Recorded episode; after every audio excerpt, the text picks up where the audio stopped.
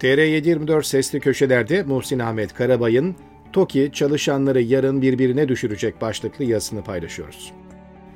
İktidarı bırakmak istemeyen AK Parti Genel Başkanı Tayyip Erdoğan, toplumun en çok önem verdiği barınma konusuyla ilgili yeni projesini açıkladı.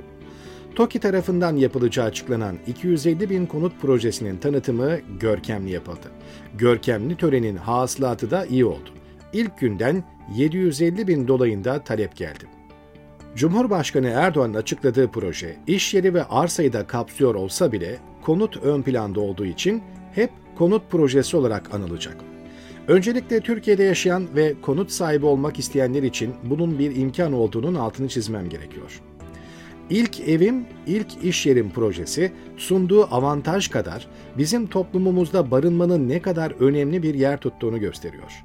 Bunu bilen iktidar da seçim öncesinde Türkiye'yi Rusya'ya bağımlı hale getirme yolunda attığı doğal gaz adımından sonra şapkadan ikinci tavşanını çıkarmış oldu.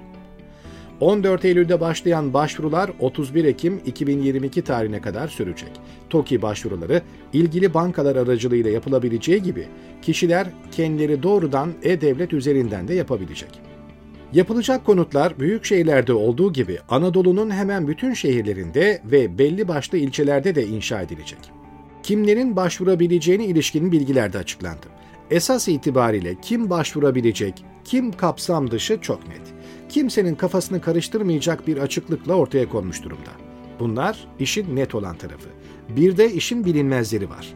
Bu projeyle ev sahibi olmak anlatıldığı kadar kolay değil. Şimdi bu projede insanların gözden kaçırdıklarına bakmak gerekiyor.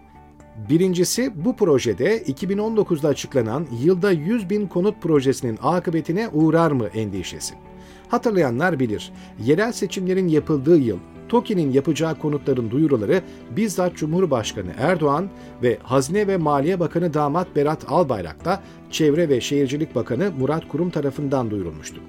Yeni açıklanan projenin 3 yıl önce açıklanandan tek farkı kürsüde damat Berat'ın olmamasıydı. Videoyu izleme imkanı buldunuzsa Erdoğan 2020'den itibaren 81 ilde her yıl 100 bin sosyal konut yapacaklarını duyuruyordu. O zaman da %10 peşin, kalan için 240 ay yani 20 yıl vade tanınmıştı. Görkemli törenlerle kuralar çekildi, insanlar ev sahibi olacakları hayaliyle sevindirik oldu. Yakından takip ettiğim Tuzla bölgesinde kimlerin o dönem hayaller kurduğunu iyi biliyorum. Sonrasında ne oldu? Bugün yarın derken o tarihte insanların hak sahibi diye kuralları çekenlerin konut hayalinde henüz bir adım atılmış değil. Sosyal medyaya sadece benim takip ettiğim bölgede mi sorun yaşandı diye bir göz attım. Meğer diğer pek çok yerde hayaller boşa çıkmış. İkincisi bu projeden konut sahibi olmayı banka kredisiyle konut sahibi olmaya benzetenlerin düştüğü hata. Banka kredilerinde genelde sabit ödeme sistemi var. Başta taksitleri ödemek hayli zor olsa da zaman içinde taksitlerin bütçelerindeki yükü azalır. Vade sonuna doğru da bu ödemeler çerez parasına dönüşürdü. TOKİ için başvuruda bulunanlarla yapılan röportajları izlemeye çalıştım. Başvuranların hemen hepsi bu projeden ev alacakların ödeyeceği paranın sabit olduğunu sanıyor. 650 bin veya 850 bin TL'ye ev sahibi olacaklarına inanmışlar. Oysa tablo biraz farklı. 2 artı 1 konutların fiyatları 608 bin TL, aylık ödemeler 2280 TL. 240 aya vade 60.500 TL peşin, 547.000 TL taksit. 3 artı 1 konutların fiyatları 850.000 TL. Aylık ödeme 3187 TL. 20 yıl vade 85.000 TL peşin, 764.880 TL taksit. Erdoğan bu rakamı açıkladı, ardından Çevre ve Şehircilik Bakanı Murat Kurum akşam çıktığı televizyon programında fiyatları farklı duyurdu.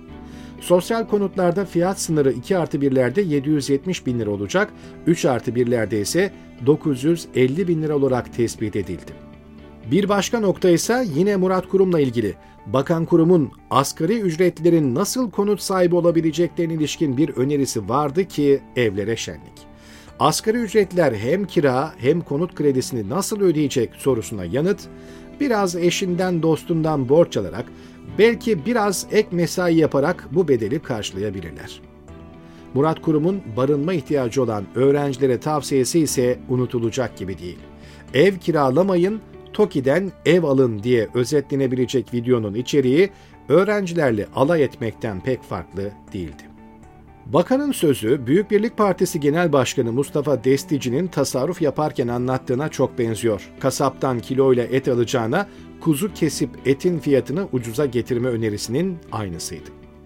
Bu projenin en tehlikeli yanı dar gelirlilerin orta gelirlilerle arasını açacak olması. Bu projeden aylık geliri 16 bin TL'nin altında İstanbul için 18 bin TL olanlar yararlanabilecek. Aylık ödenecek taksitlerse yılda iki kez memur maaşına bağlı olarak arttırılacak. Diyelim ki karı koca çalışan bir memur aile düşünelim. En düşük memur maaşının 9 bin lira olduğunu varsayarsak böyle bir aile kapsam dışı kalacak. Bu projeden yararlanan biri memur maaş zammı dönemi geldiğinde yapılacak zam belirlenirken ödü kopacak. 250 bin kişi memur zammına yapılacak maaş artışına açıkçası değilse bile bir şekilde direniş gösterecek. İktidarın konut projesinin kamuoyuna duyurulmasının da zamanlaması manidar. Bir yıldır alıp başına giden fiyatları seyretmekten öte bir adım atmayan iktidar, birdenbire seçim atmosferine girileceği bir sırada sosyal konut projesi hamlesine kalkıştı. Bir yıldan bu yana ev sahipleriyle konut sahipleri birbirine girmişken orta yerde olmayan iktidar bu girişimi insanları kendisine bağlamanın yöntemi olarak kullanacak. Yeniden bir borçlandırma yolu. Nasıl mı? Açıklanan bilgiye göre konutlar 2 yıl içerisinde sahiplerine teslim edilecek. Yani sen bana gelecek yıl yapılan seçimde oy verirsen ben sana bir sene sonra ev vereceğim gibi. Bir dönem Anadolu'da seçim öncesi tencere dağıtılarak oy toplandığı anlatılırdı. Kapağını önce verirlerdi, seçimi kazanması halinde de tencereyi vermeyi vaat ederlerdi. Bugünkü rakamlarla İstanbul'da 1 metrekare inşaatın maliyeti TÜİK'e göre 8 bin TL. Vatandaşın gelirinin %30'undan fazla ödeme yapılmayacağını öngören taksit tutarıyla bu inşaatların yapılması mümkün değil. Yapılacak işin maliyeti 356 milyar lira. Rakamlar vatandaştan toplanan taksitlerle bunun yapılmasının mümkün olmadığını gösteriyor. Devletin bütçesi 3.2 trilyon TL. Bu bütçeden para transferi demek. Kur garantili mevduatla bütçenin sırtına bindirilen 100 milyar liranın üzerindeki yükten sonra TOKİ'nin yükünü de kaldırması kolay görünmüyor. Seçim öncesi inşaat sektörünü hareketlendirmek istiyorlar. Bunun getireceği istihdam rahatlaması bekleniyor. Seçimi kazanırlarsa önlerinde 5 yıllık bir dönem olacağını düşünerek bir şekilde yönetebileceklerini hesaplıyorlar.